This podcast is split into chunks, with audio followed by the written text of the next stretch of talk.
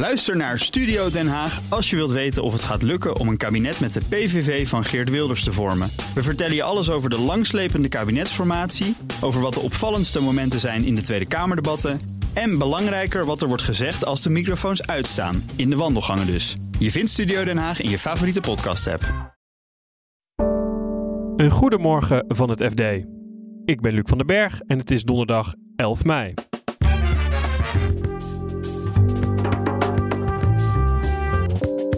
Een Nederlands beursfonds vindt een oplossing voor zijn accountantprobleem in Portugal. Het is wel vrij uniek, want het is volgens ons nog nooit eerder echt zo gebeurd in Nederland.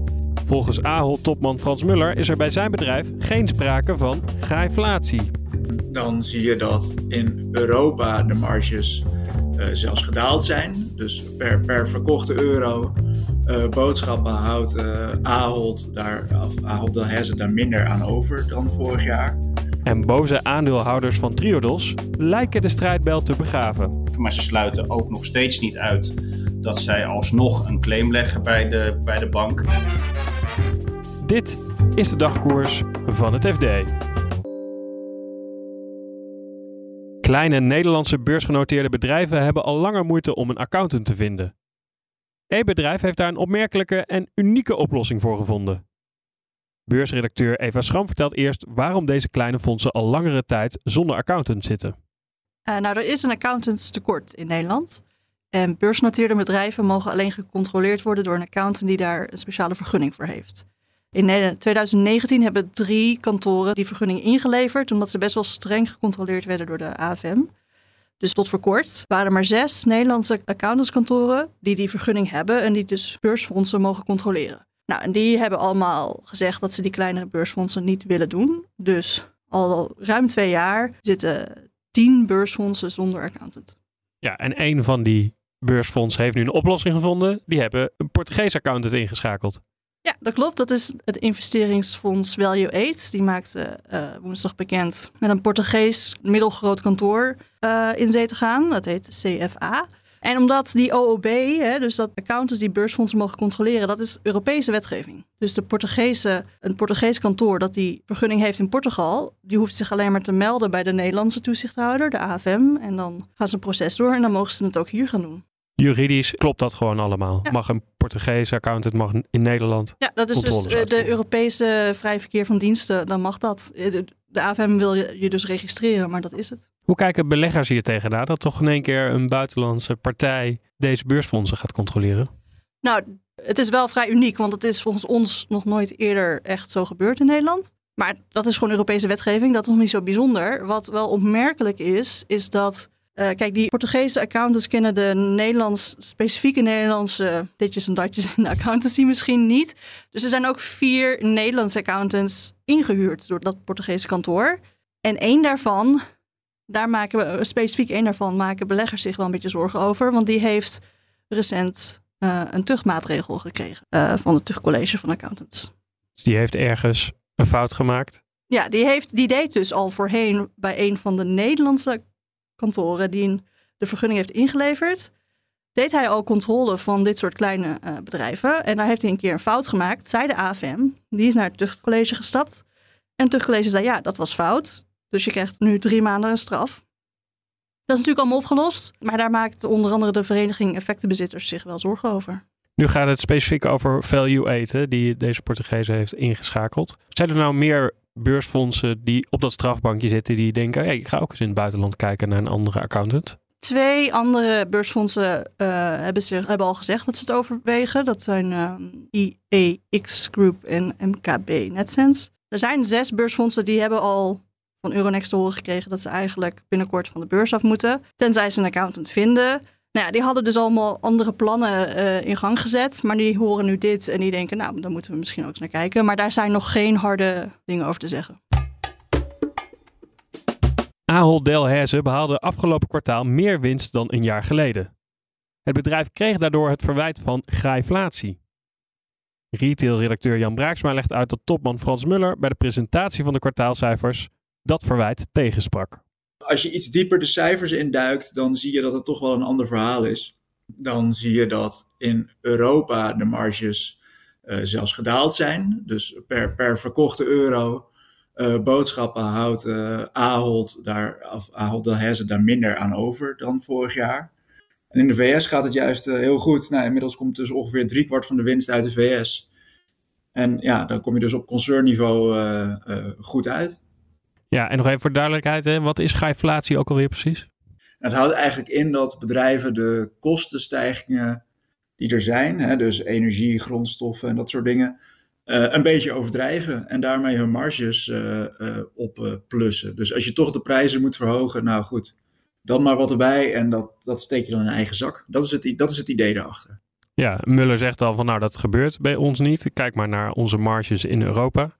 Hun prestaties in de Verenigde Staten hebben dat dus helemaal weten te, gelijk weten te trekken. Ja, ja, meer dan gelijk weten te trekken zelfs, want de winst is, is gestegen. Um, en wat Ahold ook erg aan het doen is, is uh, uh, bezuinigen. Dus de afgelopen jaren hebben ze steeds een, een soort lopend programma gehad om op de kosten te letten. En dit jaar willen ze ongeveer een miljard gaan besparen. Dus dat doen ze bijvoorbeeld door vacatures op het kantoor niet in te vullen, door scherp op te letten met het inkopen van, ja, of het inhuren van externe mensen. Dus dat waarschijnlijk wat minder te doen, wat minder consultants langs te laten komen. Goed op te letten met welke IT-projecten je wel gaat doen, welke niet. En wat dat allemaal kost. Nou, allemaal van dat soort zaken waarmee ze dus ook ja, de, de winst omhoog proberen te krijgen. Nu heeft Ahold Delhaize de laatste tijd ook last gehad van die stakingen in België en Nederland. Hè? Hoeveel heeft, heeft ze dat gekost? Ja, dat, dat is een van de redenen waarom de marges in, in Europa lager zijn. Hè? In, dat gaat dan over de Belgische stakingen. Afgelopen, want het gaat over afgelopen kwartaal. En die, die stakingen bij de Nederlandse distributiecentra, ja, die, die waren de afgelopen weken. Dus die vielen buiten het kwartaal waar nu de cijfers van naar, naar buiten komen. Muller zelf wilde dat in een toelichting voor journalisten niet zeggen hoeveel dat nou in België gescheeld heeft. Maar er zitten, en het staat ook niet in het uh, kwartaalbericht. Maar uh, Fernand de Boer, een analist van uh, de Grove Peterkam, die, die had een inschatting gemaakt op basis van de cijfers. Want als je erin duikt kun je wel wat aanwijzingen vinden. En hij zei er was ongeveer 130 miljoen aan schade. Nou ja, dat is een van de redenen waardoor, waardoor die marges in, in Europa dus een stuk lager zijn. Want als je in een, in een van de grotere landen 130 miljoen laat liggen, nou dat is, dat is voor Ahold ook wel serieus geld. En het andere, de andere redenen waarom de marges wat lager zijn, zijn die hoge energielasten die je bij veel bedrijven in Europa, uh, nou, waar eigenlijk iedereen in Europa last van heeft, maar zeker als je bijvoorbeeld allerlei winkels moet koelen of juist moet verwarmen, transport, allemaal van dat soort zaken. Nou, dat speelt natuurlijk allemaal mee bij, bij Ahold Delhaize. Ja, nu is die winst dan toch gegroeid. Wat gaat Ahold Delhaize doen met die winsten?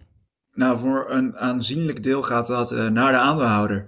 Ze hebben het beleid dat tussen de 40 en de 50 procent van de winst uh, naar, uh, als dividend wordt uitgekeerd. En ze hebben een, een inkoopprogramma van een, een, miljard lopen. Dus waardoor ze een, miljard aan eigen aandelen inkopen.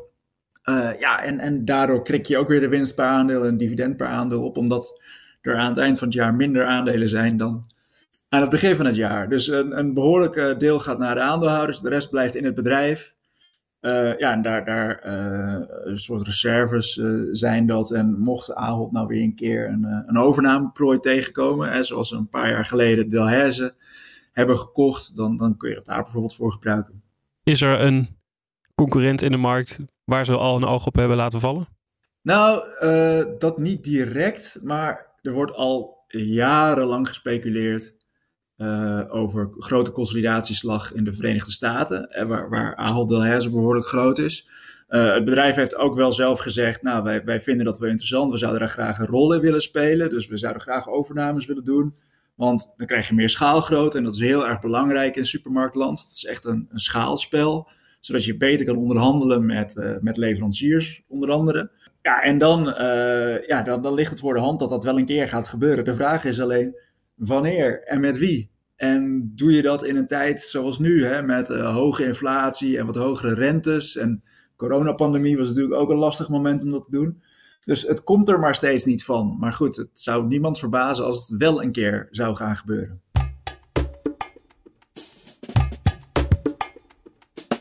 Triodos Bank is een stap dichter bij zijn nieuwe handelssysteem voor certificaathouders.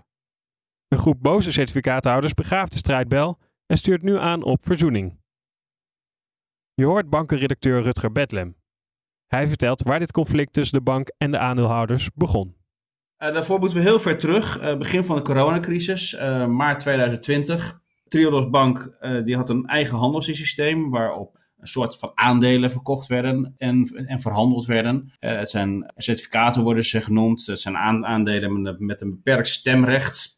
En die handel die werd van de een op de andere dag stilgelegd. Volgens uh, een trio's was dat omdat het uh, aanbod veel groter was dan dat er de vraag was uh, voor die stukken. Nou ja, dat leidde tot allerlei problemen. Hè. Dus mensen die konden niet meer bij hun geld, die konden niet meer um, uitcashen. Er zijn mensen in betalingsproblemen gekomen, er zijn mensen in de schulden geraakt, et cetera. Dus er, er lag een behoorlijk persoonlijk drama achter ook. Ja, ze waren zelfs zo boos dat ze naar de rechter stapten hierom. Ja, uh, vervolgens, uh, ja, ja, dat heeft wel een tijdje geduurd hoor. Dus het is heel lang geprobeerd om tot een oplossing te komen. Hè, want de, de certificaathouders van Trio Triodos beleggen niet zoals een belegger in uh, ING doet. Dat zijn mensen die de missie en de doelstellingen van de bank steunen. Hè, de duurzame kant hè, van het bedrijf. Maar op een gegeven moment was wel de maat vol als je al drie jaar niet echt bij je geld kan, dan ga je wat anders doen. Dus er zijn acties geweest, er zijn de demonstraties geweest en heel veel brieven eh, gestuurd. En uiteindelijk zijn ze inderdaad met een, met een, eh, een grote groep naar de ondernemerskamer gegaan. En wat was de uitspraak van die rechter? De rechter zei: Ja, het lijkt erop alsof niet alles in het voor het traject naar het stoppen van de handel helemaal uh, goed is, is gegaan. Maar wij vinden het belangrijker dat mensen weer bij hun geld kunnen. En dat er nu een kleine groep klaagt, vinden wij eigenlijk niet zwaarwegend genoeg om daarvoor het moment dat er weer liquiditeit in deze stukken komt, nog verder uit te, uit te stellen. Dus ze hebben eigenlijk de claim afgewezen, maar daarbij wel behoorlijk kritisch uitgehaald naar de wijze waarop de bank het probleem aangepakt heeft. Ja, en daarmee was ook, dan ook de kous af voor deze groep boze certificaathouders. Ja, nee, ja, kijk, je kan altijd in cassatie, je kan doorvechten. En vandaag is het bericht gekomen dat zij besluiten om, uh, om te stoppen met het gevecht. Zijn de problemen voor Triodos dan nu ook helemaal voorbij? Nu in ieder geval deze groep gestopt is met een juridische strijd? Nou, nee. Uh, eigenlijk niet. Hè. Dus deze groep zegt, nou ja, uh, we, zijn, we vinden het belangrijk om in, uh, om in, zeg maar, in gesprekken te blijven. Maar ze sluiten ook nog steeds niet uit dat zij alsnog een claim leggen bij de, bij de bank. En zo zijn er heel veel groepjes. Pieter Lakenman, de beroepsactivist, bemoeit zich inmiddels met zijn dossier. We hebben nog de Triodorse tragedie. We hebben nog een club in Brussel die een massaclaim aan het voorbereiden is. Er zijn al meerdere rechtszaken geweest in Spanje. Uh, er wordt in Duitsland gekeken naar claims. Dus ja, ik denk dat een Triodos nog wel even druk is met dit dossier. En het komt allemaal omdat de waardedaling van deze certificaten mogelijk wel een derde tot een 45% is. Hè? Dus die mensen die zijn gewoon hun geld kwijt en kunnen ook niet bij, bij, hun, bij hun geld. En dat is zeg maar het allergrootste probleem uh, waardoor er zoveel ruzie is ontstaan.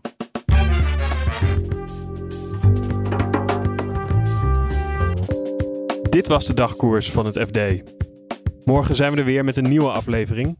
En ondertussen lees je het laatste financieel-economische nieuws in onze app. En om onze podcast nog beter te maken, horen we graag van jullie. In de show notes vind je een link naar ons luisteronderzoek en we hopen dat jullie die willen invullen. Voor nu nog een hele fijne dag en graag tot morgen.